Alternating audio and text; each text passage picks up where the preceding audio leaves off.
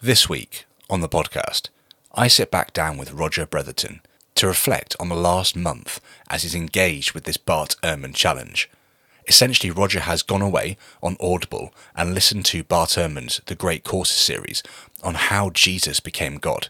Roger's written notes on this, he's thought about this, and he's allowed this to settle within him, and then to try to begin to understand if it affects his Christianity at all. It's a really interesting conversation, and I'm sure you'll see towards the end of it, we really get into some new territory where we're able to begin to pin each other down a little bit more.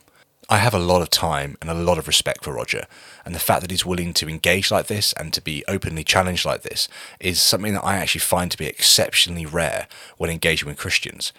Roger is not like any other Christian I've ever spoken to, and it's really refreshing to be able to have these dialogues with him. We have many more planned, and I'm sure you, the listener, will be looking forward to those as much as I am in the coming months and hopefully years. For those watching this on YouTube, I'd ask if you'd hit like, subscribe, and then hit the notification bell. And for everybody, I really hope you enjoy this conversation. Cheers.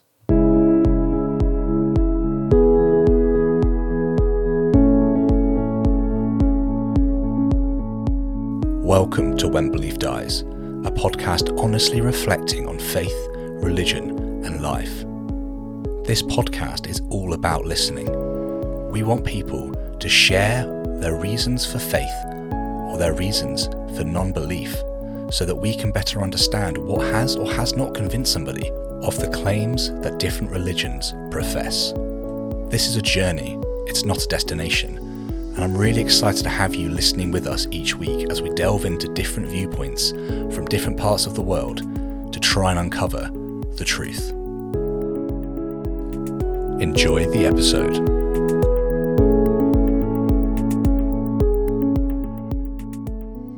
Hello, and welcome to another episode of When Belief Dies. My name's Sam, and I'm joined once again by Roger. Roger, how's it going? Hello, Sam. Yeah, really well, thanks. Good, good to be with you. Good to see you. Um, you drinking tonight, by the way? I am. I am on a little bit of whiskey. I say a little bit, like it looks like quite a big cup, doesn't it? But it, it isn't really, really. But yeah, having whiskey. What, what about you?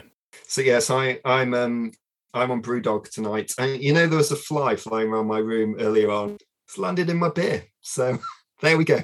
That sucks. There's a fly in my room, literally. Yeah.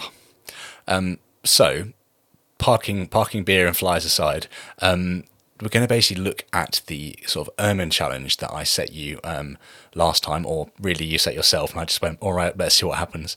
Um, so I thought it'd be good just to jump straight in, Roger, if you wouldn't mind kind of recapping, help us understand what happened, where you got to, yeah, well, how, how's it been? Yeah. Um, yes. So, so well, shall I explain uh, the way I understood it, and then we'll see. We'll see if that vaguely resembles what you thought I was going to do over the last month. Um, yeah, and you're right. I mean, you.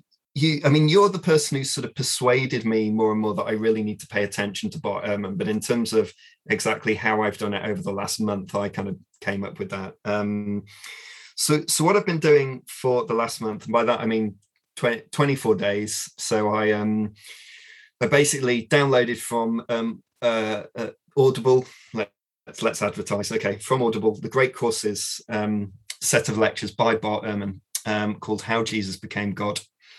And um, I've listened to, so, so basically, there were almost exactly 24 days between last time we recorded and now.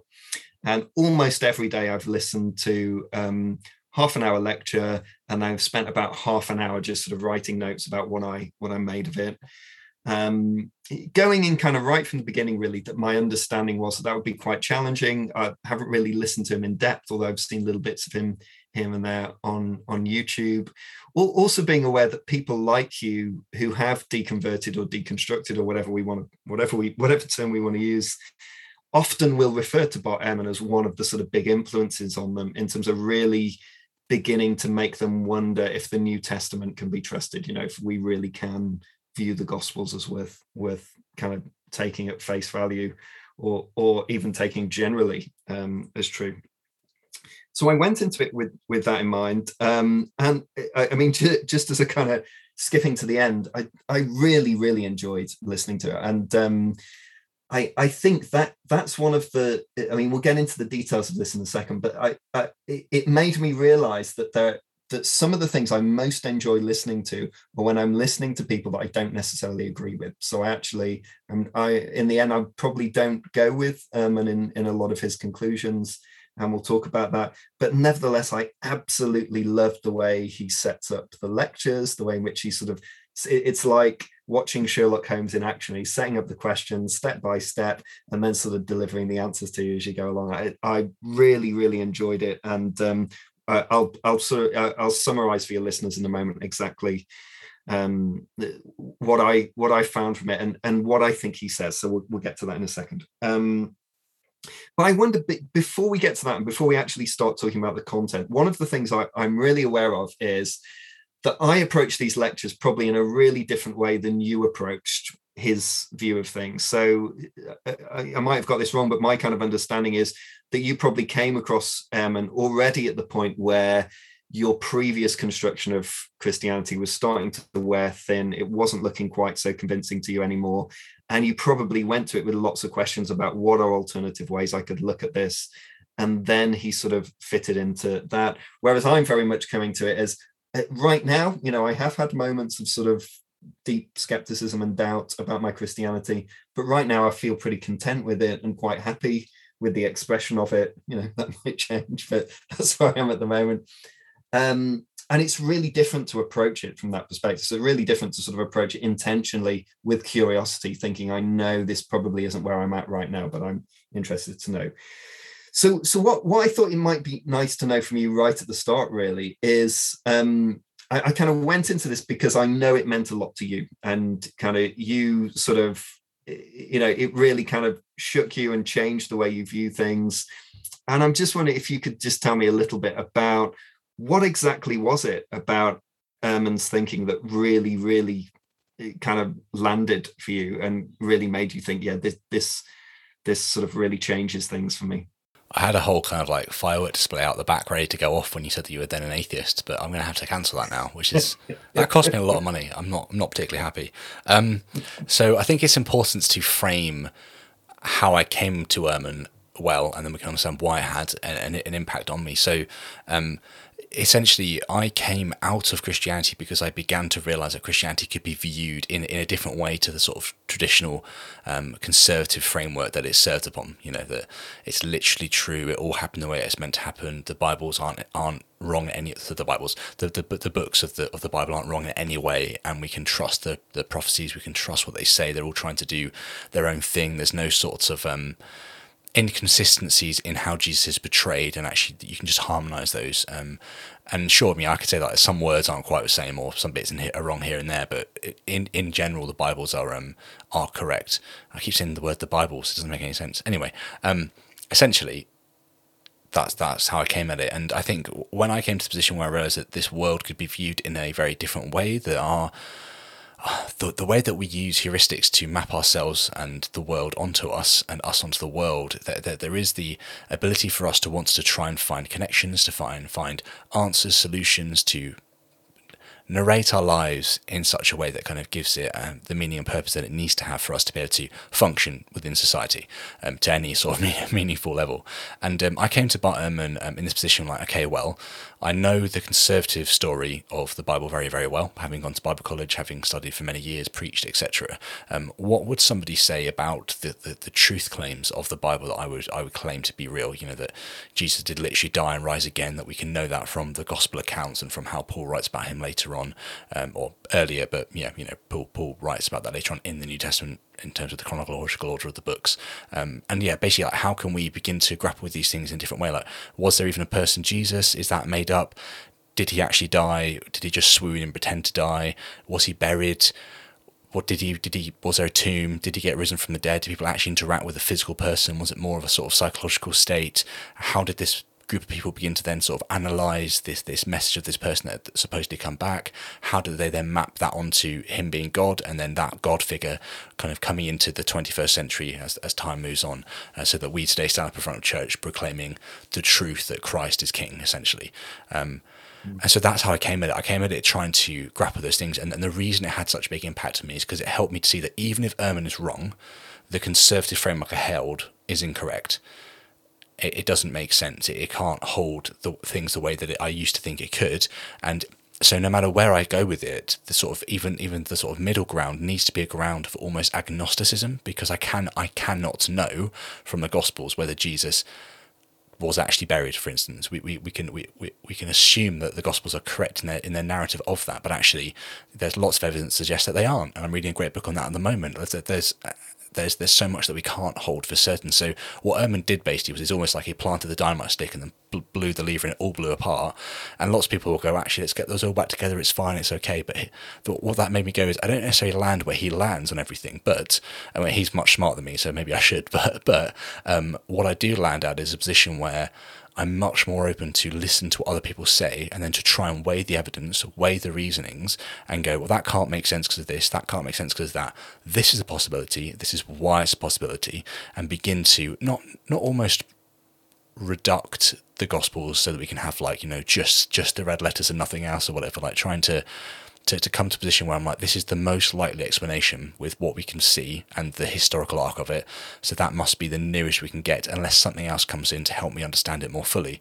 And that meant that I don't believe that Jesus is God um, or that he rose from the dead. So that that's really what Ehrman did that was so challenging. Um, I hope I explained that well.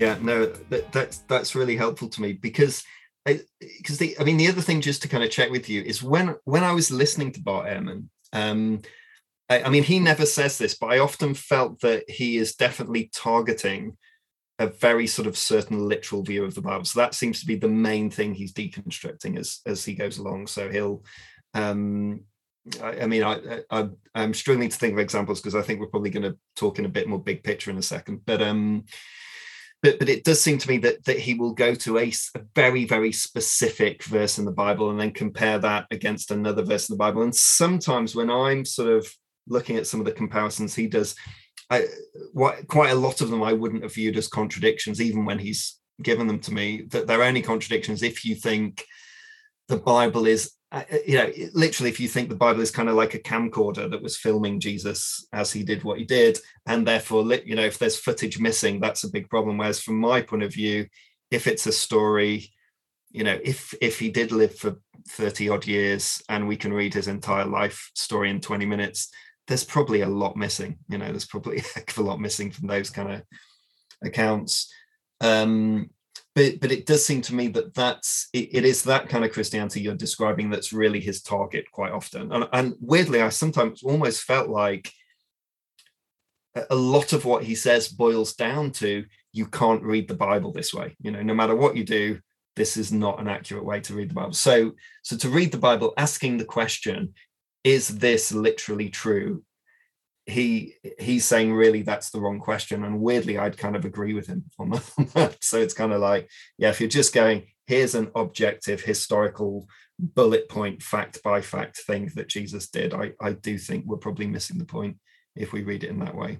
Yeah so a great analogy from um, how jesus became god could be um, when when was or did Christ become God? So, um, when the early disciples did they believe that it was some sort of at his resurrection he became God? Was it at his crucifixion? Was it at his baptism? Was it at his birth? Was it throughout eternity?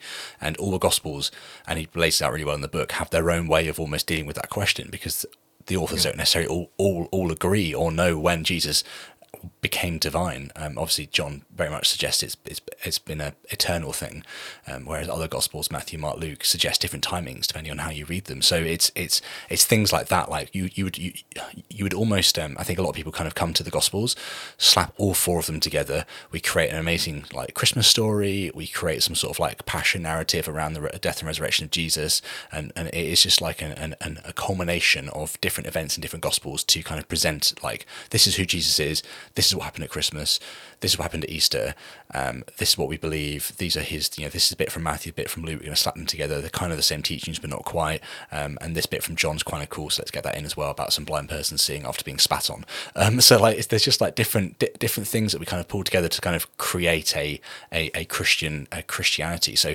yes, there is a literal interpretation, but I think what's interesting is he's challenging the reader or the listener, in, in your case, um, to actually go in and realize that the Gospels are four separate accounts deliberately written with a theological agenda to present something in a specific way, and you can then try and understand the sort of individual theological outworkings of the author or group of authors that, yeah, basically collected and annotated this this this life story of Jesus in Matthew, Mark, Luke, and John.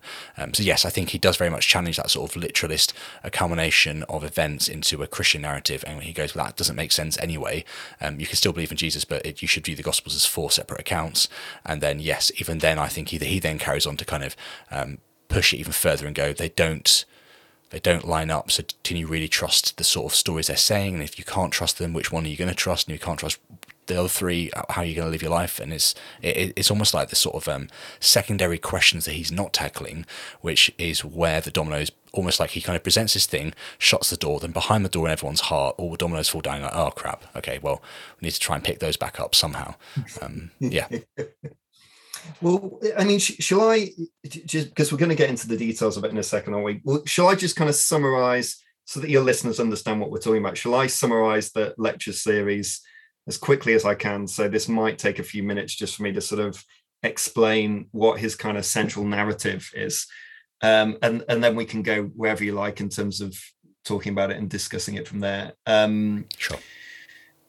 That sound good, yeah. yeah. And um, also, you know, if I get it wrong or you feel I'm sort of misrepresenting any of it, we can we can um, we can discuss that too. So, um, so so so if I were going to sum up what he's trying to do in, in this series of lectures, and he doesn't frame it like this. Actually, he he doesn't frame it like this, but I think this is what it is: is that he's trying to say if if Jesus wasn't God and he never claimed to be God. So Ehrman's agreed that there is this historical person called Jesus. He may not be who he's generally been taken to be, but if we can't say that he was God and that he didn't claim to be God, how is it that the entirety of Western history has been affected by the belief that this man, Jesus of Nazareth, was God? And um, he starts in a place that I I'd never really thought of starting, and in some ways, there's something a little bit sneaky about him at various points like this. But he starts with kind of Greco Greco Roman sort of god men in various different ways, and he talks about how there's basically three ways in the Greco Roman world that would make the idea of Jesus being God or being a God comprehensible and understandable. One of them is the sort of traditional. Um, you know, Zeus and Hermes um, come down for a little visit to have a look around as human beings for a bit. So it's like gods become men temporarily. Uh, the other one is that that gods in some way impregnate a woman. There's both Greek, Roman, and Jewish stories about that. So you end up with these sort of divine beings who are sort of born on earth, but nevertheless they have godly heritage somewhere. Um, and then and then the third one is the idea of you have these sort of divine beings that have always been divine and then somehow become embodied in the world um, in some way. And he basically argues that all those three paradigms in some way can be applied to Jesus. And so he's saying, um, this I sometimes I think sometimes in in the Christian world, uh, uh, by which I mean the kind of church world, really, you get the impression that this idea of Jesus being God and man is absolutely unique, and no one's ever thought about it, and it's basically we own it, it's ours. Um, but but he's really clear no this kind of idea has been knocking around in all kinds of different ways throughout western history and even if we go to the east you know you, you get into hinduism it's there too but that that's a whole nother story and so so he he then goes to the gospels uh, no he doesn't go to the gospels he goes to the earliest sources we have um, about christianity and and effectively he applies the kind of um, historical rules to it um, which we might get a certain set of historical criteria, which, long story short, ends up with him really saying that all we can really know about Jesus is that he was probably an apocalyptic preacher um, in first century Israel, as it is now. Um, that he was proclaiming um, the, the, end of the world effectively and gathering people to him to live a lifestyle that was appropriate to be ready to enter into this new kingdom when the end would come, and that ultimately he falls foul of the law. Um, that Judas that Judas betrayed him not by revealing his location, but probably by giving away his teaching to the authorities that Jesus thought he was the Messiah and was going to be the king of this new kingdom that was about to arrive that was a political threat, and that's effectively what led to his crucifixion. Which I, I wouldn't necessarily disagree with that that bit actually. But but his argument is basically we can't know very much about Jesus really. That's kind of the part of it. So what happens as you look through the sort of historical records sequentially, what gradually happens is that um, if he just died, he would have remained a Jewish rabbi of an obscure sect that was quite nice um, but ultimately sort of failed. But it's because he becomes to be believed to be God um, that um, that that that basically he becomes something more than that and becomes applicable and goes beyond Judaism, becomes its own religion in its own right over time. And um, and so so Ehrman's sort of first linchpin in that he says basically no one would have thought Jesus was God if people hadn't started to believe that he'd risen from the dead. And and Ehrman's basic approach is all we can say about that is that his disciples believed it. So we can't say did it happen or not. There's lots of reasons perhaps to believe that it didn't happen in the way that that, that the gospels describe but what we can say with certainty is that his disciples believed it. Um, he then he then does a really there's a whole fascinating lecture that we may get into just on delusion and hallucination and how people come to believe things that that may or may not be true. But he said certainly a select number of jesus disciples believed that he had died but had been risen again you know that he'd made appearances to them and so he says, so gradually over the period of time, as you look at the historical records, what you see is this sort of sequential development of when then did Jesus become God? Um, so the initial idea is he becomes, this is what you were saying a moment ago, becomes God at his resurrection. So he's adopted by God at that moment. Uh, a, a, later idea is he he becomes um, he, he, becomes divine at his um, baptism. Another idea, then it goes back to his birth. No, he, he sort of was was adopted at birth.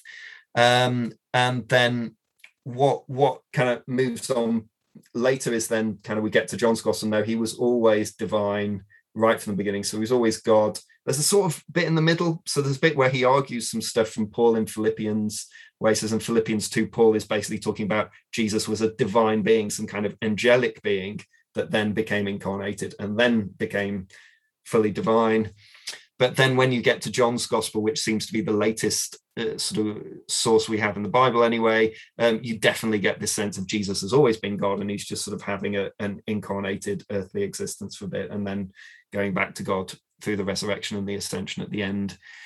Um, and then just to finish off, he then says what happens is um, then following the first century into the second, third centuries, particularly once Constantine um, converts to Christianity, we then have these various really, really strong movements and debates and all kinds of characters in the early church who start to argue very, very forcefully for it until really around the Council of Nicaea, which you, you can tell us what date that is because I've forgotten, but it's fourth century sometime, isn't it? I think it's 325, um, I think, but 325. I think so.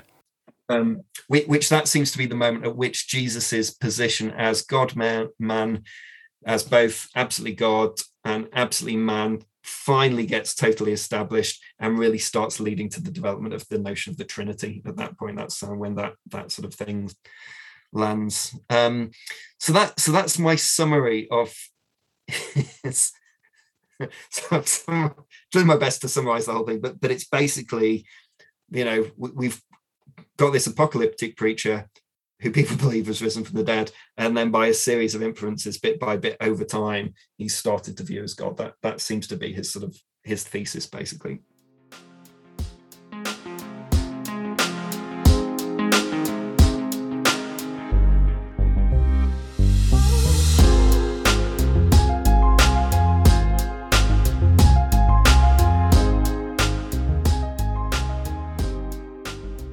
I think in in so I've not listened to the lectures. I've, I've I've read the book. Well, I actually listened to the book as well. I read and listened.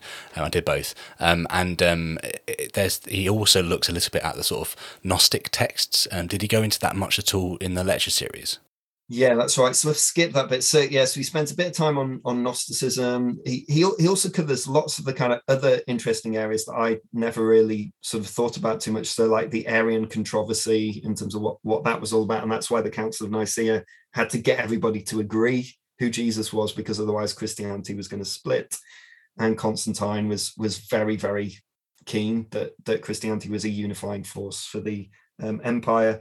Yeah, so he talks about, and then he also talks about um, the the Marcionite heresy as well. So Marcion's kind of idea that the God of Jesus and the God of the Old Testament were two different things. So he goes through a few of those sort of uh, other, I guess you might call them, you know, they're sort of lost Christianities on some level, sort of, you know, versions of Christianity that are really, really interesting and really informative, but um, they're not part of that central story as such. They're kind of like versions that get ejected along the way interesting. He's got another book called Lost Christianities, which is literally delves into this section a lot more, sort of the different sorts of um, Christianities that were ar- arising at the same time as the now Orthodox Christianities, when that was yeah. a proto-Orthodox Christianity, and how people were trying to interpret um, Jesus and what it meant, and, and how we can also see the outworkings of that in the different sort of epistles that we have. So, uh, one, two, three, John, for instance, um, one of them more than the other two kind of really goes into the fact that Jesus was a physical a physical person.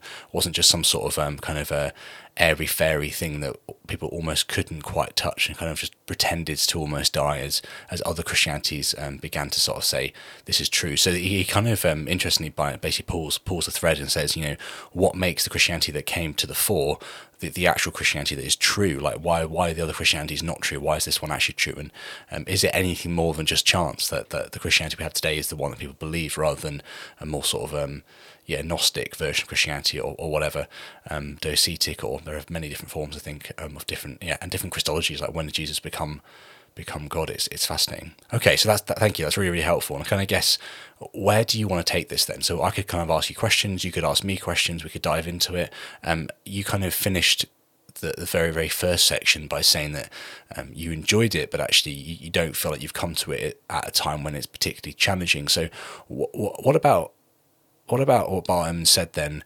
hasn't challenged you, and and why do you think that you're still willing to um, not hold Christianity because that you know you can hold Christianity for a number of reasons. Like what what what is it that that hasn't been said that would have needed to be said to kind of make you go, oh, actually, this is quite challenging. Like, is there anything that could have been said that would have done that, or would it always have been a an easy one? Yeah, that, that's yeah, that's a really good question. So, um, well, should we uh, um, perhaps one of the way I mean, perhaps one of the ways to begin is perhaps to talk about um, this notion of Jesus as the apocalyptic preacher because I think that that's kind of very foundational. This idea that really what we have on the Gospels is this sort of accumulated pile of stuff, much of which can't be trusted as history. Like that's kind of really his view, and that we have to sort of boil it down um, to, to that kind of thing. Because that that's a really really challenging idea. And um and i think one of the reasons so so i'll sort of say why it does why it perhaps doesn't challenge me as, as much as it might have done even a few years ago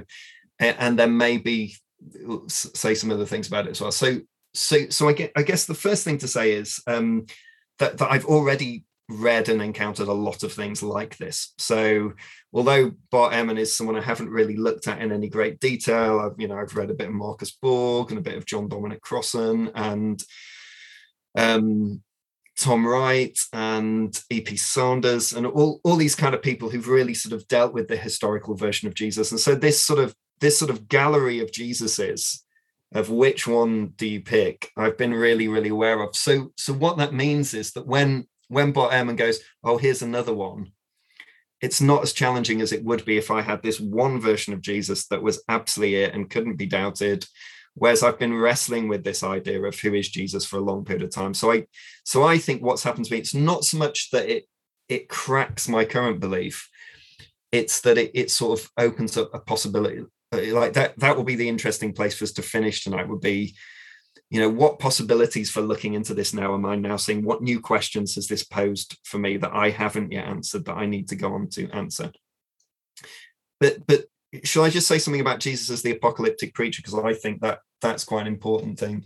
Because uh, as you know that i mean that's a super super reductive like historical reading of jesus. I mean that that's mega mega reductive. And i can i can kind of see the logic of it. I can see where where it comes from and i guess if you were going to go with the sort of lowest common denominator of of all historians ever what can what can anyone who isn't a mythologist they believe jesus actually existed what might they say um he said um actually just as a side to this this is have, have you have you encountered Pinchas Lapide at all? Have you encountered no. this guy?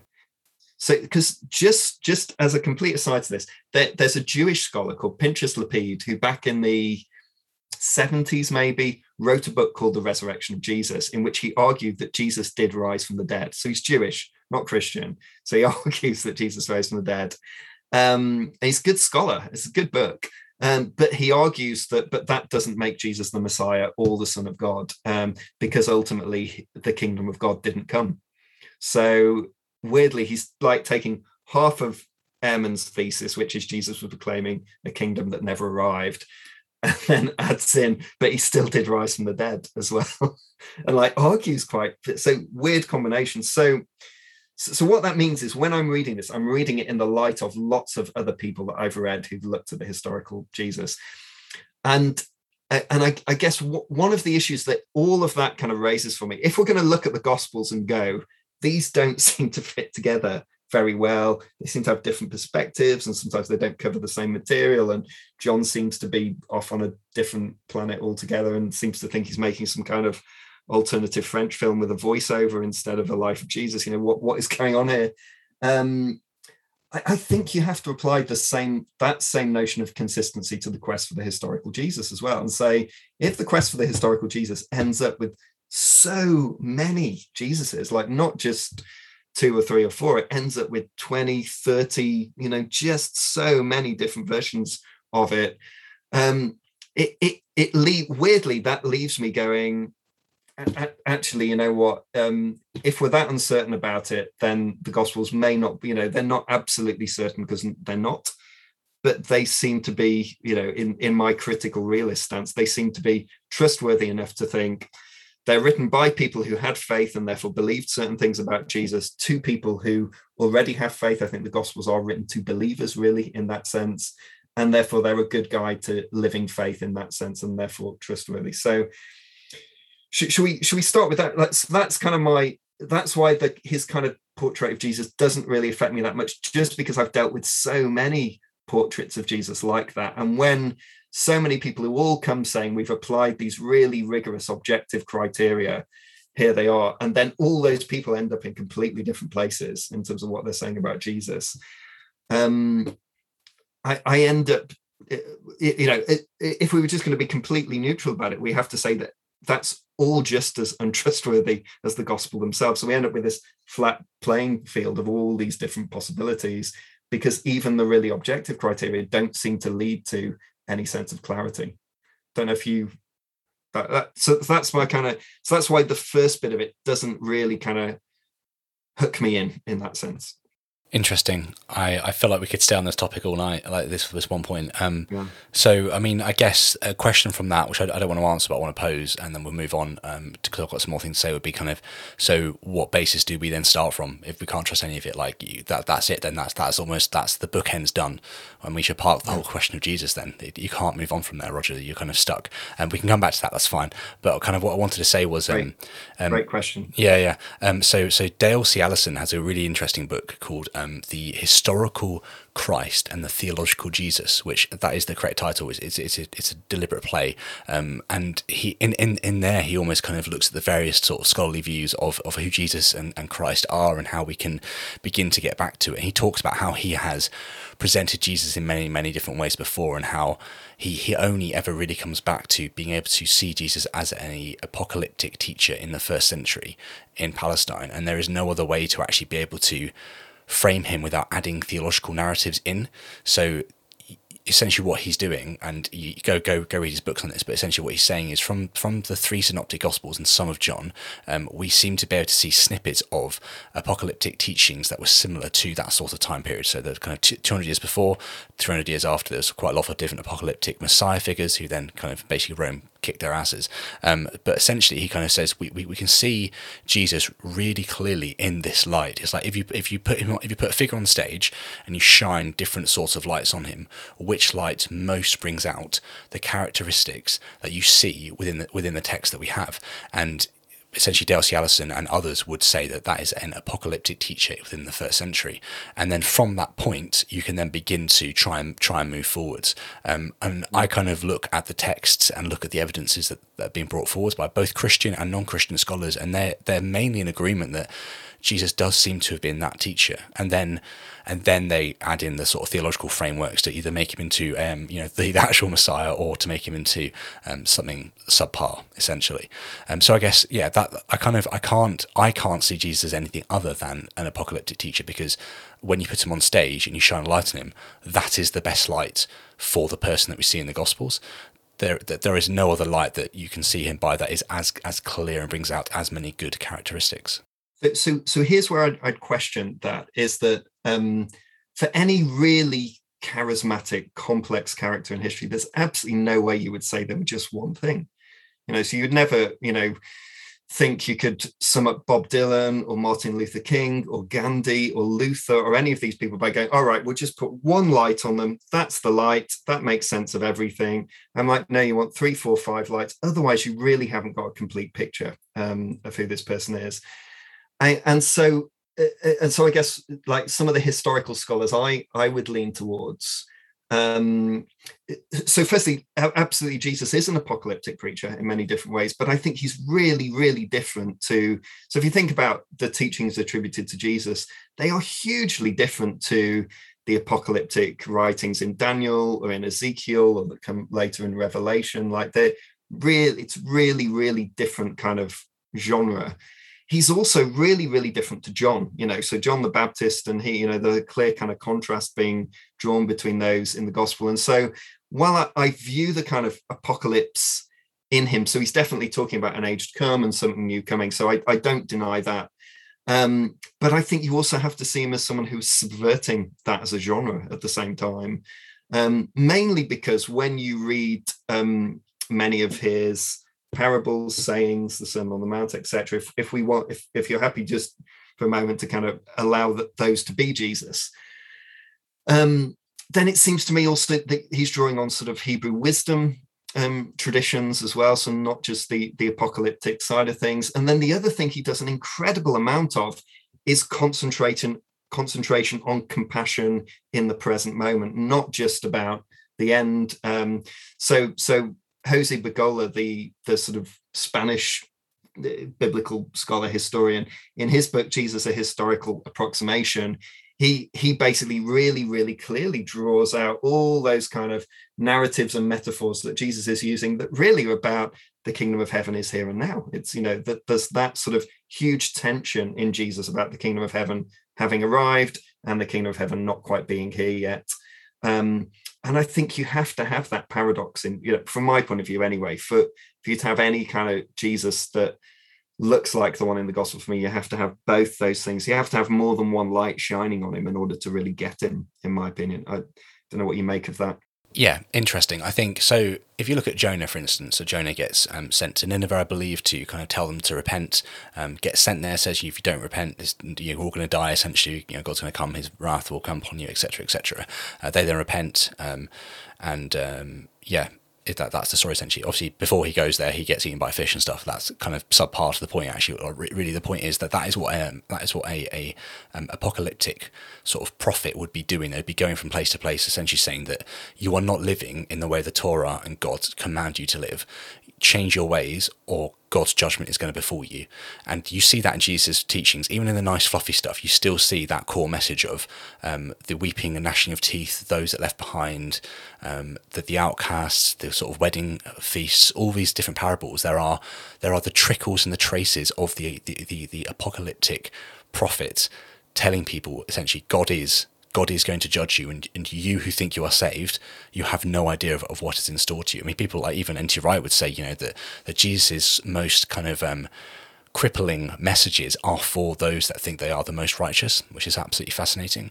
Um, I think the problem is um, you have to step back from the Gospels, and you have to basically kind of draw the whole thing out and go, there is an individual somewhere in time, which I, I believe there was. I know people like Richard Carrier would say that this individual kind of vanishes into smoke as well, and, and I, I'm doing more and more reading on that, and I find it quite an interesting subject as well, like the sort of mythicism of Jesus. But say there is a figure in history who is a guy called Jesus, very, very common name, but also the, the sort of figure that we see in the traces of the Gospels. Give give the Gospels some sort of fingerprints and say that they have a trace of this person.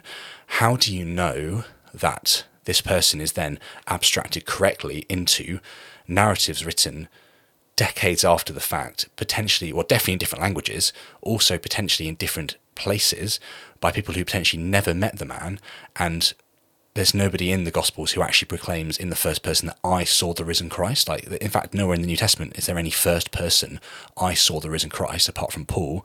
And Paul saying I saw a apparition of Jesus essentially in this sort of like light show on the road to Damascus. So what we come to, as far as I'm aware, is is we have this figure, and the most sort of weight we can add onto their shoulders is this apocalyptic sub, sub like pre-sub. Um, and actually, I would I, I, would very much argue that there's a really good chance that Jesus came from a similar school of teaching and ministry as John the Baptist, from the similar sorts of things they're saying, um, and even potentially that Jesus might have come from a from a Pharisaical school. So, so, something I've read before and something I mentioned quite often on the podcast is that the Pharisees didn't follow people around in stuff like cornfields to go, "You're saying incorrect things. That's not okay." Like they only did stuff like that if they were trying to follow somebody who who had a position of authority to start with, and they'd gone astray and started saying weird messages messages that were almost um, subverting their messages. They, they would wait until people went to the synagogues um, or, or even the temple itself and to, to debate publicly with show and spectacle um, about their knowledge and their wisdom about the Torah. But actually, they were following Jesus around in the backwaters, um, trying to make him listen to them and kind of and, and, and you see that through the gospel. And i think that's a, a potential sign that jesus either was an apocalyptic preacher they were worried about or he was potentially within some sort of pharisaical school and then became a, an, an apocalyptic teacher and was trying basically his message was subvertive to the classic sort of um yeah authority jewish teachings of the time. So i mean uh, it's, it's essentially that's how i view it. There's this figure and you abstract out the gospels and you try and make best sense of who this figure was. That is the best we can do. And anything else that you add in you've almost got to add it in with 20% the weight of that because it, you cannot you cannot link it back as far as I can see but I mean feel free to say I'm wrong and, and show me where but as far as I can tell there isn't there isn't a possible way to do that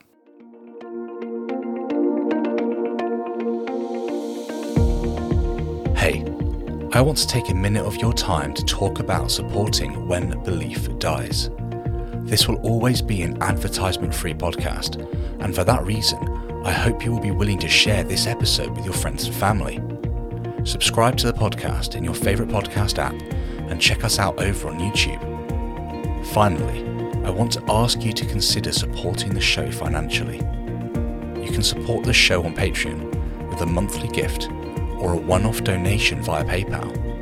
Everything that you give goes directly towards running and improving the blog and podcast. Take a look in the description for all the links and thank you for supporting the show. Right, let's get back to this week's episode.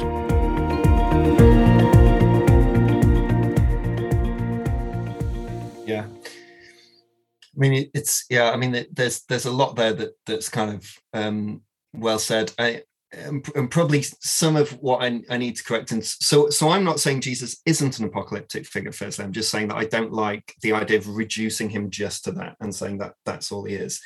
And then the second thing I would say about this, this sort of so, so, what you're doing in terms of you've got the gospels and you sort of reduce them and you abstract them and you end up with that figure you've got to remember that all the criteria that you're using to remove stuff from the gospels to end up with this figure at the end you know that those are the criteria that i guess i i'm in doubt about because this figure at the end ends up being so many different things. And if you end up with so many different things when you reduce the gospels are we not better to actually leave a lot of the gospels in place? Um, and then and then the other thing in terms of I, and i know we've gone round and around the houses on this is is that that the the gospels themselves and the bible itself says that the certainty or if you like the foundation of faith doesn't necessarily it doesn't rely on you know is this true? Jesus says you build your house on the rock effectively when you put into practice my teachings. And for me that's where i find the coherence and the stability of it all is that as I live it and I work it out and I ask questions about it, and reading Bart Ehrman is part of that process of is that this, of you know, really trying to work out what works and what doesn't. But it's the living, it's in the living of it and the experience of it that then seems to match up not just with the Gospels and the New Testament, but with, you know, Christian experience through hundreds and hundreds of years. The more that I read it, that, that I end up feeling that's that's where the stability that that's the greatest level of certainty I could come to on it. But I only get that if I'm willing to take the journey that the Gospels want to take me on. Um, so, so one of the criteria, interestingly, that very few of the sort of historical scholars talk about um, but it won't surprise you. So some of the ones who have a church base or a sort of theological commitment often talk about is they say it is a hermeneutic principle whether you think the community of believers now can be trusted. Because if, if you think that the community of believers right now can't be trusted, are mistaken, have got it wrong, you then have to read that back onto history. Whereas if you hold the belief now that that can be trusted and it's good, you're more likely to go back and trust the the other stuff there. So I so I think this I you seem to be talking about history as if it's this kind of objective thing, like we just pick it up on the beach. Whereas my view of it, the history is a dialogue between now and then. And even those constructions of finding the historical Jesus are laden with all kinds of assumptions that we have to we have to look at too. Lots to unpack here. Um, this might be this might be a, a multi-episode episode one, which is fine.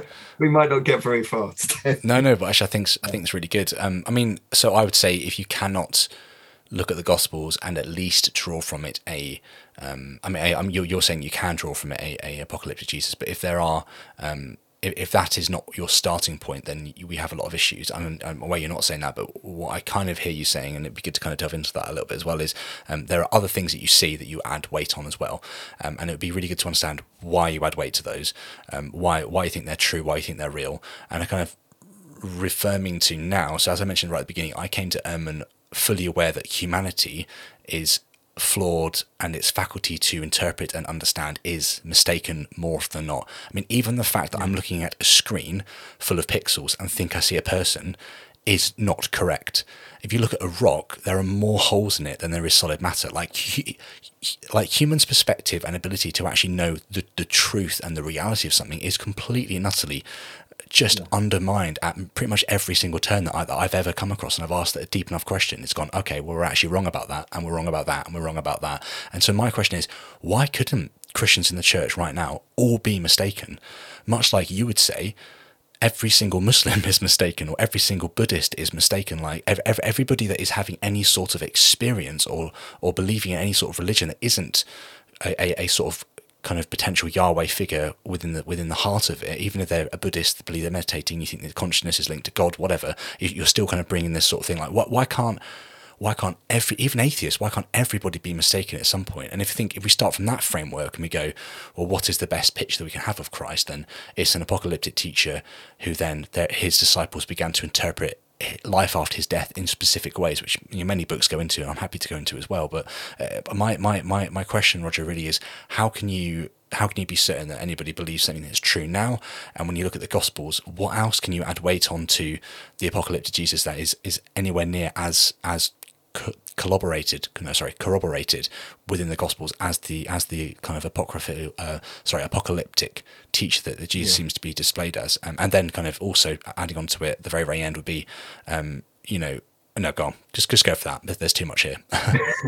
there's there's so much there, isn't there? Um, and and um, but by the time you finished, I'd lost track of what the first point was, which I thought was really really good as well. So let, let me pick up somewhere in the middle. Um, so so so as I'm saying, so I'm not saying Jesus isn't an apocalypse. So I'm saying he is definitely declaring that, but I'm also saying that um, he's subverting it. I'm I'm actually quite. I think there is some good evidence, perhaps even that Jesus might have been mentored by John the Baptist. He might have been really, really deeply influenced by him, um, and um, but but that then clearly goes on to to break from him um, on some level. So, so the, these are the principles. So the hermeneutic principle here that we're talking about in history is the principle of um, embarrassment, isn't it? So anything that's in the Gospels that could have embarrassed the early church that's still there is probably true. So that's one of the ideas. So the fact that Jesus was baptized by John is quite an embarrassment if you're later going to claim that Jesus is God.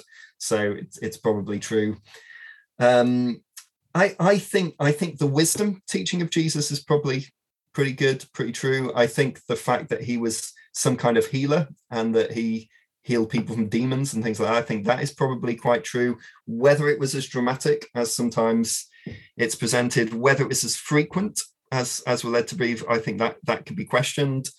Um, but I also think that when you start to look at the sayings, the parables, all those kind of things of Jesus, they have the grit and the earth of somebody raised in the Middle East as a peasant. You know, they seem, you know, when you read people like Ken Bailey um, and other people are really looking into the cultural origins, I mean, I just find it very, very convincing that, you know, Jesus, you know, he he knew women who lost coins and went home in a house with no light and had to light a lamp to try and sweep away and find it.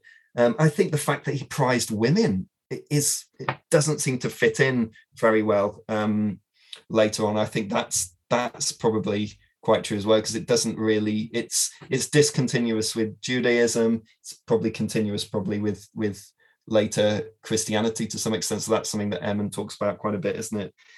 Um, so, so I, I don't know. I, I, I guess I could almost pose the question the other way around, which would be, um, by by what criteria do you start chopping things out of? You know how do you know that this is in and that's out? And you know what's the criteria you start using to that? And i guess that's my point really is that is that when i st- once you start down that line you start setting up the criteria by which to do it everybody seems to end up with really really completely different answers to what it's all about.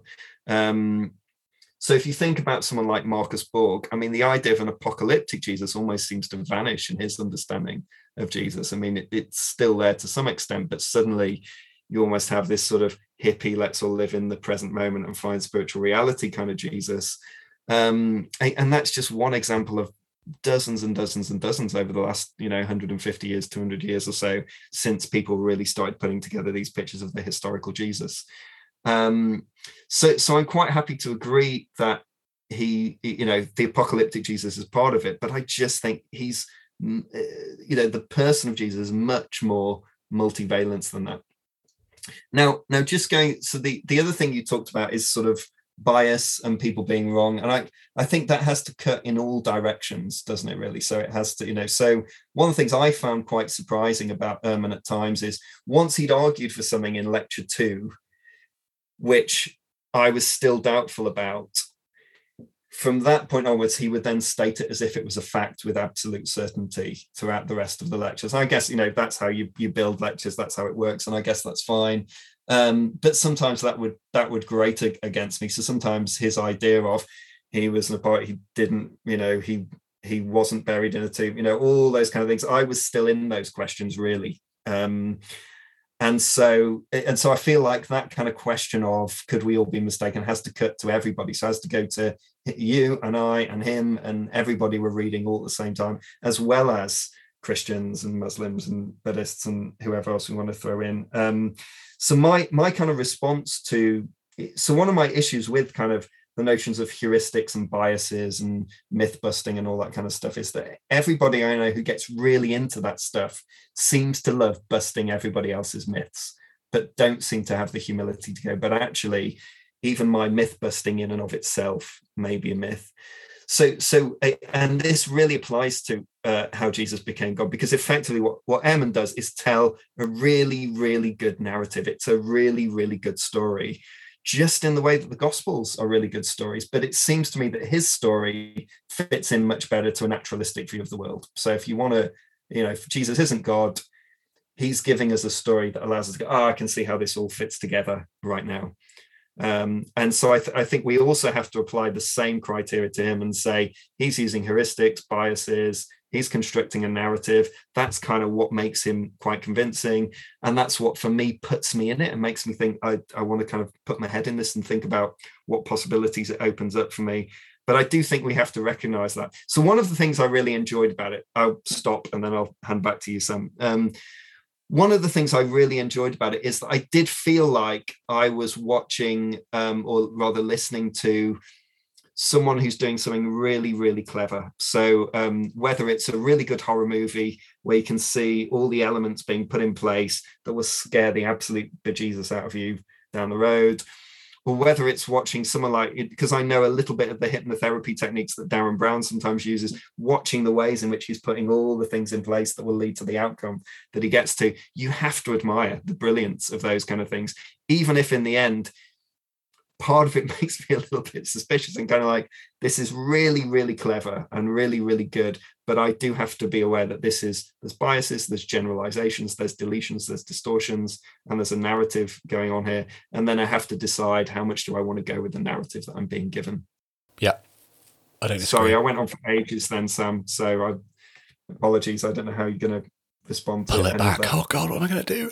Um help me lord. I'm sorry um so okay, let's let's go back to basics then. So, well, not basics, but kind of back to the framework. So, um, we have Jesus, who is a apocalyptic teacher, we believe, or at least elements of apocalyptic teaching within him. Um, mm. We have this person that we think said certain things, and there is grit within the stories. I agree with that. You talk about Kenneth Bailey, I believe, um, Jesus through Palestinian eyes and Paul through Mediterranean eyes. Two great books. Go read them. Um, not you, the listener. Um, so um, I, I, I don't disagree that there is grit in the stories that we hear. How do we begin to understand what Jesus? So this is a question for you, Roger. So I then give you four books. They're the Gospels. They're written many, many years, after decades, in fact, after the events. Um, the Gospel of John, like maybe 94, 97 um, CE, potentially, like the very, very end of the first century. So you can see grit in these stories that you think potentially links back to this apocalyptic teacher. Um, how do you know that the other things in the Gospels are attributed to Jesus and not to theological stories or frameworks that have been built up and grown around this idea that Jesus rose from the dead. So I agree that people very early on believed that Jesus rose from the dead, and that from that there was a spiraling effect of narrative and story and trying to read back into events and go, what did it mean when he said this fig tree could be cursed? Or what did it mean when he said that this temple will be rebuilt or t- torn down and rebuilt in three days? Or what, what does he mean by blah, blah, blah, blah, blah? So these people trying to outwork these theological ideas that Jesus might have said. So how, how, how do you, as a, as a, as a Christian, Roger, when you come to your Gospels, um, begin begin to go, no, actually, this is Jesus, rather than this is just a theological breathing of interpretations of the grit that you can also see scattered in the Gospels. Yeah.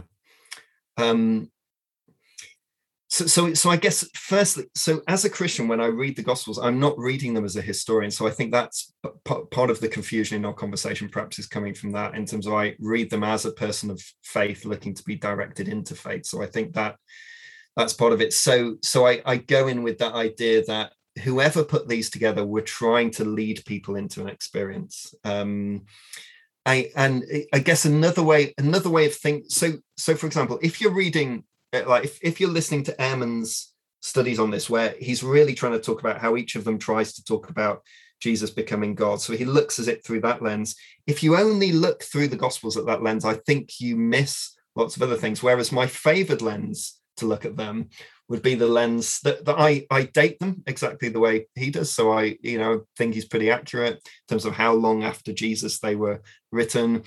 But but it's in the dating of the gospels that I think you get the sense of what's the existential issue in the community of faith that each of the gospels was written to try and address. You know, what what was it trying to do?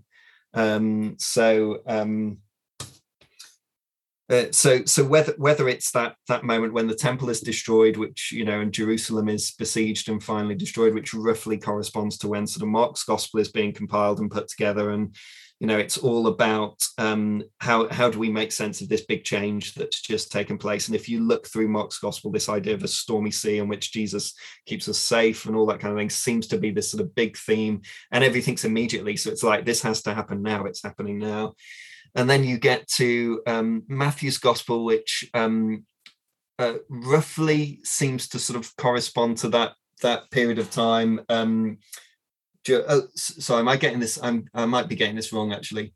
Um, no, because it, it's sorry. So it's so it's Mark's gospels corresponds to the the persecution of Nero, doesn't it, in the 60s? And then Matthew's gospel is the one that's more around the temple destruction. Yeah, so Nero 60, yeah. 64 AD, temple destruction 70 yeah. AD. Yeah. or CE. And then and then Luke's gospel comes a bit later, and then John's gospel sort of um, much much later on. So it, the point I'm trying to make, and I'm not doing it very well because I'm not putting the things in place um, to sort of describe what I'm saying. But my favorite way of reading gospels really is to view them as this is how all those sort of oral traditions were drawn together to confront particular issues, whether it was the destruction of the temple that was distressing to everybody, you know, was utterly traumatic and like felt like the end of the world to the Jews um, at that time, or whether it's the persecution of Nero, or whether it's the the more established um, element of the church that comes later.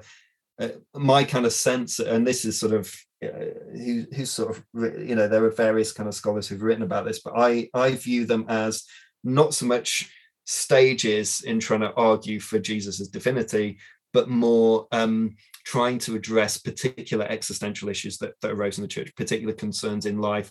And that's why they still speak today. And that's how I read them today. So I don't read it thinking, is this history? I read it thinking, what kind of life is this now pointing me into? How is it telling me to pray? What kind of world do I live in? You know, I'm I'm I'm asking those kind of questions, a very existential sense of them.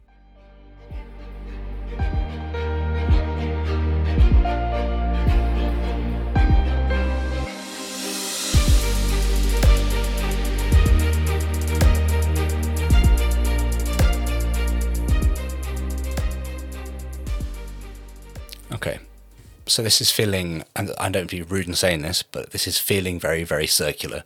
So I'm going to explain why I think it sounds circular, and you can let me know why I'm wrong. So mm-hmm.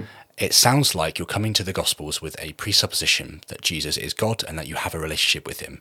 You're engaging with these Gospels, not necessarily trying to find a literal truth within them, but living out a theological framework that the Gospels are presenting in the person of Christ.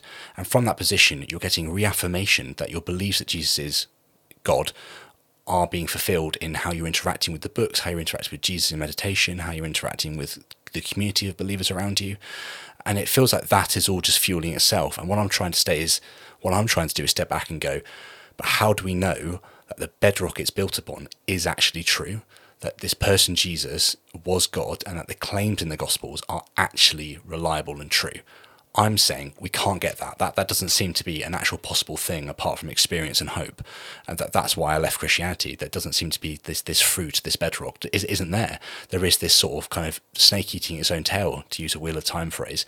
Um, essentially, where it's very, it's very niche. Um, to, basically, you know, this is this is this is idea, and I'll say it one more time and pass it back to you. Where um, somebody, a Christian, has a feeling that they're interacting with the living God, and then they're looking at the Gospels and they're reading theological outworkings to various communities and various predicaments at various points in time to reaffirm their faith and to remind them of the truth and claims of Christianity, i.e., you know, Christianity then, i.e., you know, Christ being being the risen Messiah in various forms in the Gospels, and then they're getting confirmation from that and their experiences because humans are flawed and experience weird spiritual things all the time and therefore going back to their belief that Jesus rose from the dead. But nowhere, as far as I can see, is there actually proof or a claim that is substantiated to any sort of level of acceptable criteria that this is actually yeah. true.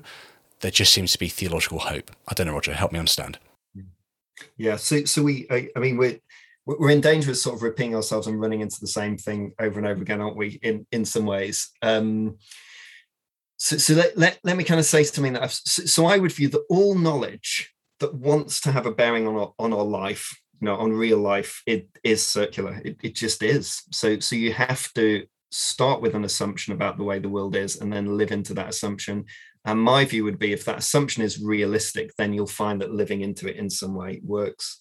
Now the the thing that that makes it um there's a difference between something being circular an experiential cycle of knowing and um, confirmation bias, for example. So, you know, people who have confirmation bias where they believe a thing and then they only ever take in information that confirms their kind of thing. And that's not what I'm talking about. I'm talking about um, you believe this thing and then you step out the door and then you discover you must have misunderstood some bits of it because they don't work. And then I, I intentionally expose myself to all kinds of questions and queries and doubts and curiosities and explorations. And so I'm constantly modifying that belief system. So, so the way I hold my Christianity now is really different than I did 20 years ago. Now I've really changed my views on a lot of things just because I was trying to fit it all together and make it work. and and I wonder if one of the things that were kind of so so for me, it's not. So I feel that my Christianity is actually quite certain and quite stable but there's no like it seems like you want the kind of the tower of whatever that you know what's the foundation of this tower whereas for me it's a system. So it's a system of yes thoughts beliefs feelings experiences traditions conversations. Like it's a whole it's an entire way of being and interacting with the world. Um that that I, so if you were going to use kind of language from sort of chaos or systemic thinking they'd say things like you know how do you hold a million gallons of water five miles in the air where you build a rain cloud? That's what you do. And and it, it, it feels like that. So I, th- I can see how from your point of view it looks completely uncertain because you can never quite you know when you're in a cloud you can never grab the cloud but when you step back the cloud seems to work and i guess that's that I, I don't know if i'm explaining this very well but it seems to me that the system as a whole is really convincing, really adaptive. It really seems to work and it seems to deliver all, all the things of it that were promised in the Bible. You know, so the Bible says if you live in this certain way, experiences of the Holy Spirit, you will see sort of these various fruits sort of develop um, in life for you. Um, it it will help you in situations where you're suffering in terms of learning and how you become better in those kind of things. I, I tend to read most of the statements about heaven and eternal life in the, in the in the Bible not as statements about life after death, but really statements about quality of life here and now. Um, so I don't don't really know if I'm answering the question, but I guess what I'm saying it is circular, but it's not a closed circle; it's an open circle, and that and that that circular thinking it can be confirmation bias or or it can be fundamentalist which is literally you just exclude any information that that doesn't. So it, well so, so, can i try this one with you sam? So when when i hear you talking about your process of deconversion or i hear daniel who's your other kind of co-host we discuss talk about it sometimes it sounds like in the early stages of it, you thought that the answer to your doubts about the Bible was just more Bible. Like, let's just study the Bible. You know, so when, I, particularly when Daniel talks about his experience, he just went deeper and deeper and deeper into trying to find the certainty in the Bible. And I guess I start from the principle of that that doesn't exist. and that isn't there. You don't get more certainty just by going from a Bible. So sometimes I study the Bible a great deal. Sometimes I go months without looking at it at all, and I'll be exploring other things there's sometimes when I know I've carried assumptions about certain things in the Bible that aren't true, but they're so stuck in my head, I can't get rid of it. I have to leave it for a bit and go and, you know, experience love in the world in, in a proper way so that I can bring it back to that.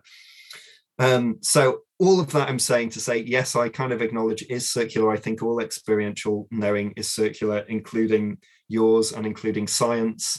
Um, I, and that some of the answer to that is probably humility and um, and curiosity, which is why when it comes to Muslims or Buddhists or whatever, um, I, I, am not going to find myself saying lots of judgmental things about what they do or don't know because I, I feel like humility leaves me to say I actually really don't know. My my friendship with Buddhists and Muslims, you know, has led me to think they're much closer to where I am on lots of things than than many of my more kind of secular friends would be. Um, so yeah, there we go. There's so many grenades that you just throw out that I need to jump jump on.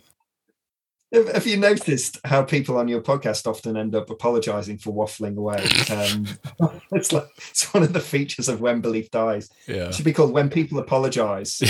for waffling.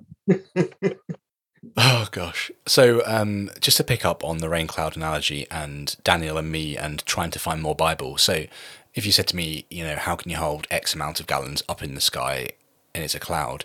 The, the, the, reality is that I can go and look at the cloud, I can walk through the cloud, I can feel the air temperature change when I'm in the cloud. I can actually even separate out the cloud through different wind gusts. I can make parts of the cloud disappear, I can make parts of the cloud grow.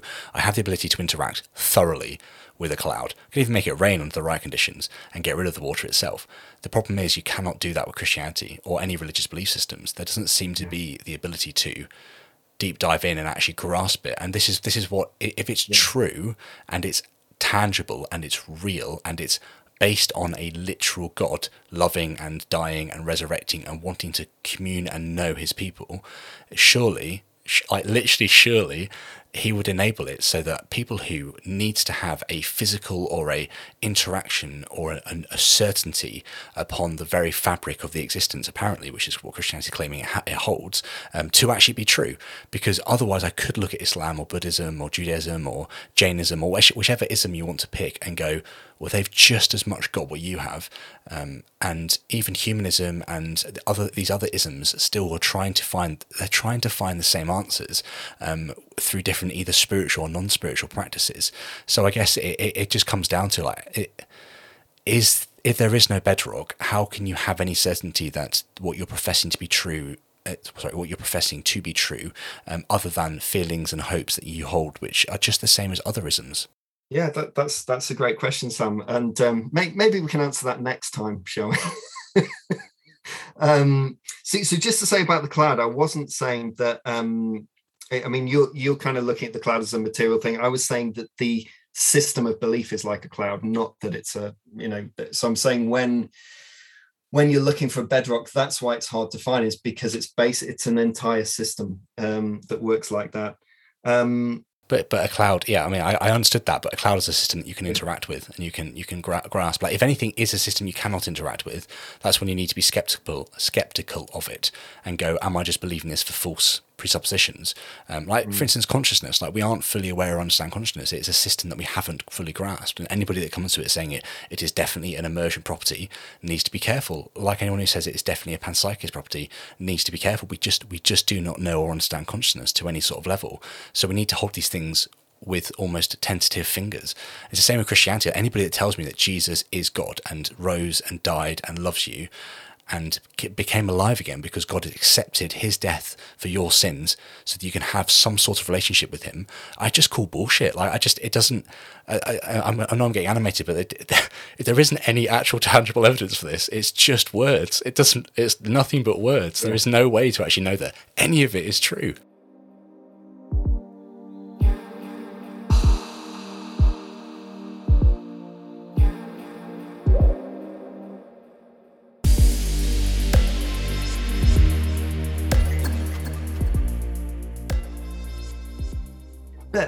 So I, I, I mean, in a sense, you're right. So in a sense, you can't kind of absolutely land on it in that sense. Um, but but I guess my, I mean, it, it's like really hard. So when you're, so the way the way it feels to me is, is like this, and I guess I I might not be quite slipping out of the objection you're raising, but it feels to me like I'm really really enjoying playing a game of tennis and it's my favorite game and I really love it. And you're coming up to me and telling me um, you do know that the people who came up with the game of tennis um, were liars and it didn't actually look like this anyway, didn't even involve a ball, um, etc. So you're kind of throwing all these kind of questions at me. And I'm kind of so so enjoying playing the game that I think, well, somebody came up with this, and it really seems to work. And when I look through, you know, recently I've been reading sort of the history of Christian mystics, and there seems to be this incredibly consistent experience of God that particular individuals have had all, all the way through, you know, since Jesus and and before then onwards. Um, that that I, I, I guess it's like where am I going with this? But but basically, my kind of point of view is it, it really, really does seem to work. And it seems to be that when I offer it to other people, it sort of works for them as well. But what I don't have is that I don't have a way of imposing it on you in a way that forces you to believe it. You know, so so the only thing I have to work with is basically anyone's curiosity or the sort of experience of God that they have to identify and, and work with themselves. So um, it, it's it's it's a kind of eh, eh, it, it, eh, like so so i guess one of the things you and i might connect on for example is when you're talking about some of your experiences in meditation and things like that that they are my experiences of god you know they very much sound like that's what god is. And i find that the biblical stories are a really really good topography of that experience experiential landscape. I find that they match it really really well um, and in the end i'm kind of not responsible you know i i don't come out it, my first thing is i'm glad that that's true um, what happens with Buddhists, Muslims, how they make sense of that, that that's kind of a, another issue that I can think about. In the immediate issue, it's kind of being a Christian is the thing that I want to do. That's the that's the center of it. I don't know what what am I talking about. no, it's, it's helpful. I mean, I, I, I would like to go from the ten minutes if you're happy to. I'm aware it's been a, a quite a tense conversation. Um, so I'll, yeah. I'll, say this, then feel free to say no, and we can literally pick it up from from our next conversation. Yeah. That's absolutely fine. But uh, what I'm hearing essentially is uh, the idea of tennis, for instance. Uh, it's absolutely fine. Go go play tennis and, and live your life enjoying tennis.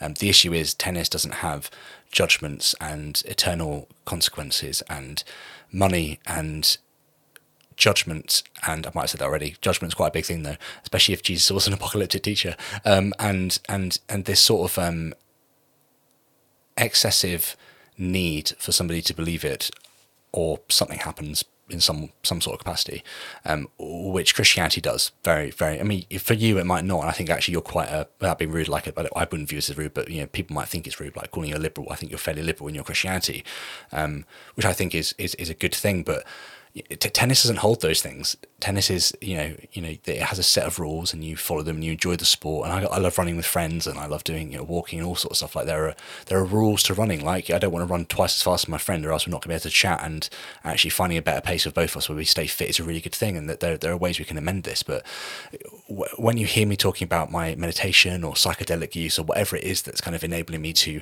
um, deal with my consciousness, and you're saying it sounds just like Christianity. For me, it's almost like a, a screaming at you, going, "Of course it does," because Christianity is just a meme or a heuristic which is enabling psychological outworkings to be held and processed effectively. Like that, that is what Christianity has been built for. That's what that's what all religion has been built for.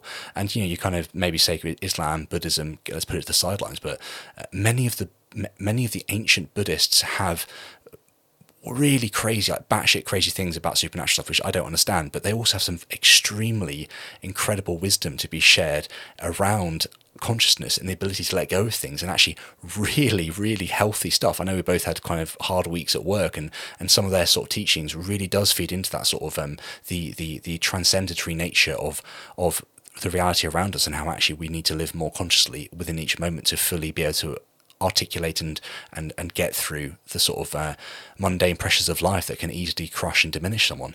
Um, so essentially, what I'm trying to say with all this is that there seems to be a Christianity which isn't actually founded on something, but gives a certain set of propositions which enables one to live in a certain way, which might feel like it's healthy and useful and good, much like tennis. But actually, there are eternal consequences to not believing Christianity, that which many people bring about, or a judgment, or whatever, and there seems to be other ways which you say sound like Christianity but aren't Christianity, are much more sort of skeptical, held with tender fingers, trying to work out with tentative fingers, trying to work out what's true, what's real, navigating this bit by bit by bit by bit. And it isn't a hard framework, and we need to allow that to be in place. And for me, all these things seem to reinforce that Christianity isn't true. It's just a, a, a mechanism to enable somebody to experience something they hope is true. Yeah, so, yeah. So let's let's wrap up. I, I, yes. So, uh, where do we go from there? Um, because uh, there's so many things you said there that, that I wanted to pick up, and then you ended on such a humdinger. I I lost uh, track of what what I was going to say. Um, let, let, me just let me just um, recoup there for a second. Um,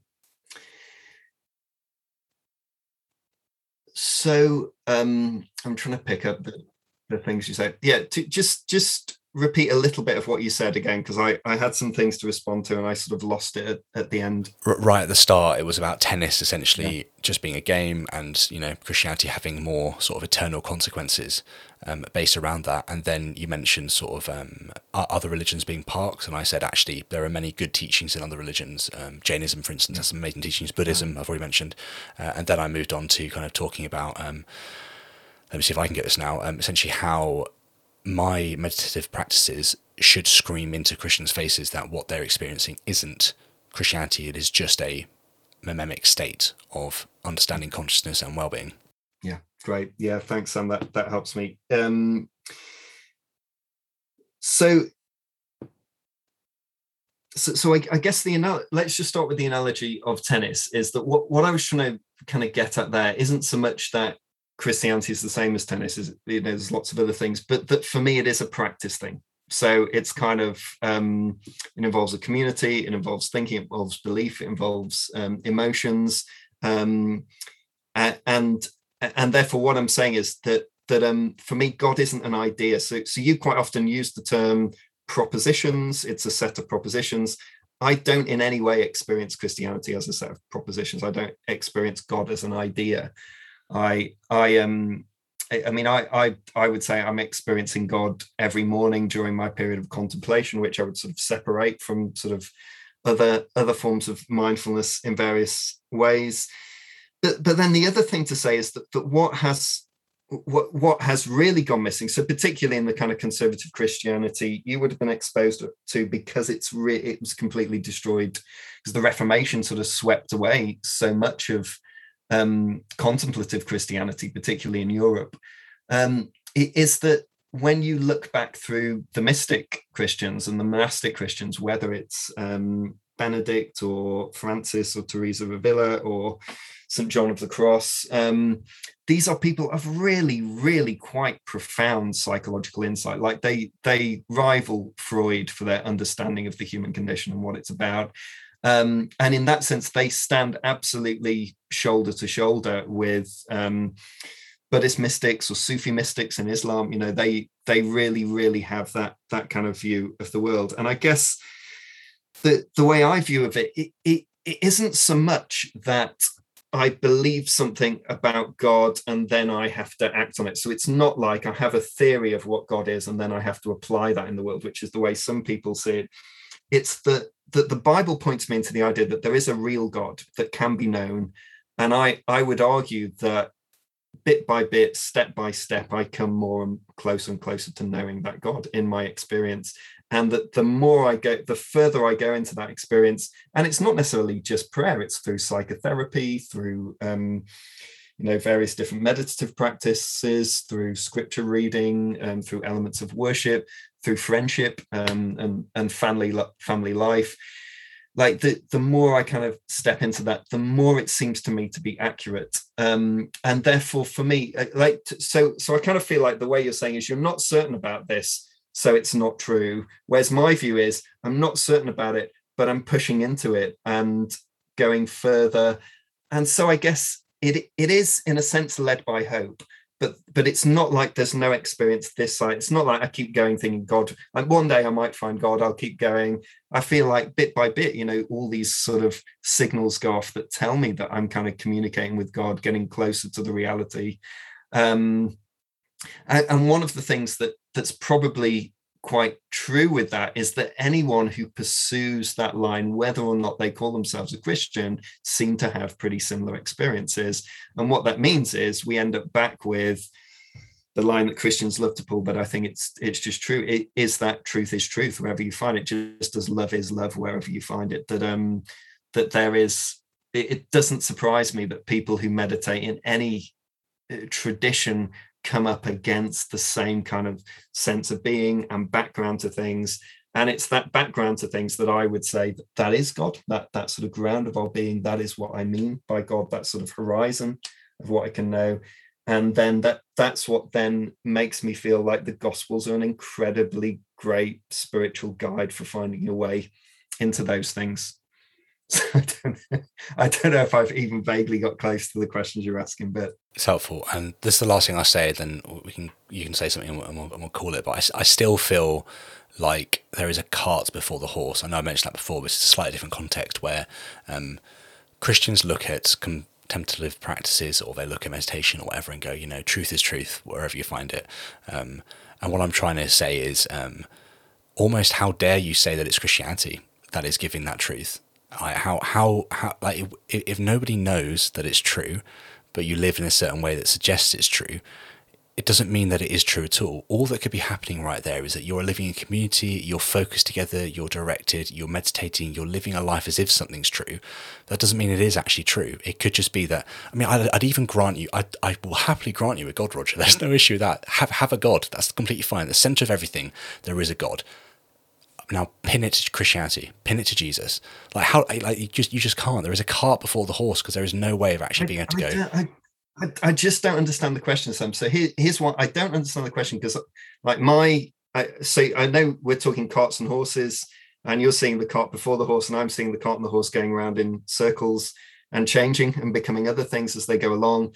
But what I don't understand about the question is that so that like it sounds like you don't buy the idea of an experiential circle of knowledge like that you don't buy this idea of we have a belief we try it in reality we come back we change it a bit we try something else we go on. So what i'm saying is i read the bible try it in life seems to work. Doesn't work either the bible's wrong or i've misinterpreted it come back to it have a look again. And that's the cycle i'm on. So it's constantly evolving constantly changing um, and at any point kind of an experience could come in. And uh, so you know so i've shifted hugely on some of the things i believe over the years. So we haven't really got into any of these things recently. Um you know so, so i've shifted hugely on my view of hell. I've shifted hugely on some of my views of sexuality you know. So and, and for good reasons because of that kind of experiential cycle of kind of coming back and saying hello um, but but but just to go back to how dare I call it Christianity? What else do I call it if that was the hypothesis I was testing? You know, so was I'm it? testing a psychological hypothesis. I don't then go, oh, this was a hypothesis I picked up from biology. You know, it was a it's psychology. So but, that's what it's like a Christian hypothesis I'm testing, and what I call the experience of testing that is Christianity. Like what, what as, as, as, far as I can see, that it, it isn't Christianity you're testing. You're testing what works in reality and then claiming that it's Christianity. You're reading the Bible and testing it and seeing it's not working, coming back to the Bible, reading something else, trying that, testing it doesn't work. Like you know that a thousand times. Eventually, you'll find something that works. You're then claiming that that is Christianity like you, you, should be able to read a text and it says this this is what christianity is go and live it and experience yeah experience the God that's there. But that's not what's happening. The, the cart is before no, the no, horse. No, right, yeah. Yeah, so exactly. So I exactly see. Yeah, I see what you're saying now, and and that is a fundamental difference in our conceptualizations of what we're doing. And that so, so this is exactly the thing that I spent my entire undergraduate years arguing with conservative evangelicals about was that they had this view of Christianity where it's this set of theories we all have to learn. Growth in Christianity is just knowing more of your Bible, um, and then living life so often that just had no consistency with what they knew. So it's like God becomes an idea that you're constantly trying to apply, but you never change this bit. Like this remains, as you call it, bedrock all the time. Never change it, never alter it. I'm like, that is completely unworkable. And the Bible tells us that we know that we're living Christianity correctly if it shows in fruits. So if you become more gentle, you become more loving, you become kinder, if you're heading in that direction, you're probably on the right lines for what Christianity is supposed to be. So I come to the Bible with the assumption right at the start, with your idea of bias, that I don't understand what this means. I probably haven't got it right. So all the time I'm trying to look at it fresh. That's my basic way of reading the Bible is I probably don't get this. I'm probably getting it wrong. And even when I'm getting it right, I'm probably just like 20% on the money, you know. So, so, so uh, and I think that's one of the reasons why we're getting so stuck is because my view is that in conservative Christianity, the Bible and its interpretation just gets stuck together. It's like the oldest trick in the book. This is what this is the trick that Calvin used to play all the time. He'd come up with all his interpretation of scripture, and then he'd say, this is the biblical view. And so I got so sick of conservative evangelicals at university telling me that I wasn't biblical when I was reading the Bible more than they were and thinking about it more than they were. And what they're really saying is it doesn't match this interpretation, which we call, we call this the Bible. Whereas I'm saying, no, here's the Bible. It says these things, but we read it with biases, heuristics, generalizations, di- distortions. And the only way we can find that is when we test it in real life. So what that means is the Bible isn't, you know, I don't know it certainly. I'm moving towards understanding it more certainly as time goes on. Okay. So there is many more things I want to say. Many, many more things. I think we, we've we've we've touched very nicely there on on a on a chapter close. And I think um, just to just to prime the next conversation, the sort of area that I am very interested to look at, but we'll see off offline. We can chat things through and work out where we should go from here. But the, the area I'm I'm really interested to look at is um, as a I'm going to call you a I'm going to call you a liberal Christian now, Roger. Um, as a as no, a don't. liberal Christian. Oh, that's awful phrase. Um, then you start call- you know why I don't like liberal or progressive? go for it. It's because this this is what this is what conservative evangelical Christians. It's the terminology they use to call other people not proper Christians. Call so it's the idea that we're, we're the real Christians, yeah. and these are the people who've gone off it. I hate, you know, I don't know. Maybe, maybe don't even call me a Christian. wow, it, it worked, everybody. So the happy. fireworks, Yeah, fireworks. either way. um, okay, so okay, well, fine. Uh, The, the the Christianity that you are you are testing and living out and seeing if it works. I guess when when I point to things like Islam or Buddhism or whatever, um, I'm saying to you like other people. I, I know other people in these religions who are doing the same thing. They're coming to their texts, they're trying them out, they're seeing they fit. If they don't fit, they're reworking it, they're making it fit. They're they're and they're essentially allowing um, life and their texts to work in, in, in harmony to enable them to see the fruits and see a positive change in their life. And I kind of want to go what an agnostic or a skeptic or an atheist would say is um, prove that these texts are from a God, and then I will live as if they should be in harmony with this world. Um, and that's another massive conversation, which I'm sure we can get into. So that could be that could be a really interesting stepping stone. It could be the wrong place entirely. But let's have a conversation around around that off air. Um, Roger, is there anything you want to kind of recap with or say at the end of this um, exchange? no, this this has been really good, Sam. And um, I know one of the things that you've been saying is you wanted to pin me down for a while. Well done. You, I, I felt very much pinned down today, and um, I, I think the the only thing I should say is that that when I came away from Bart Ehrman's work, the the kind of query that we've been landing on today was the possibility that I was holding on to, which is let's say Jesus didn't rise from the dead and that is a psychological experience. But nevertheless once you allow for that psychological experience it all still works.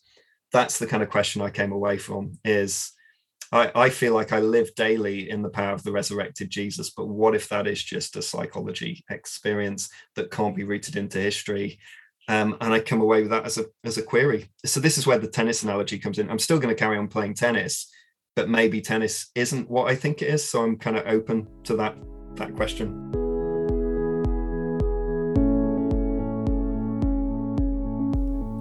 I hope you enjoyed this week's episode.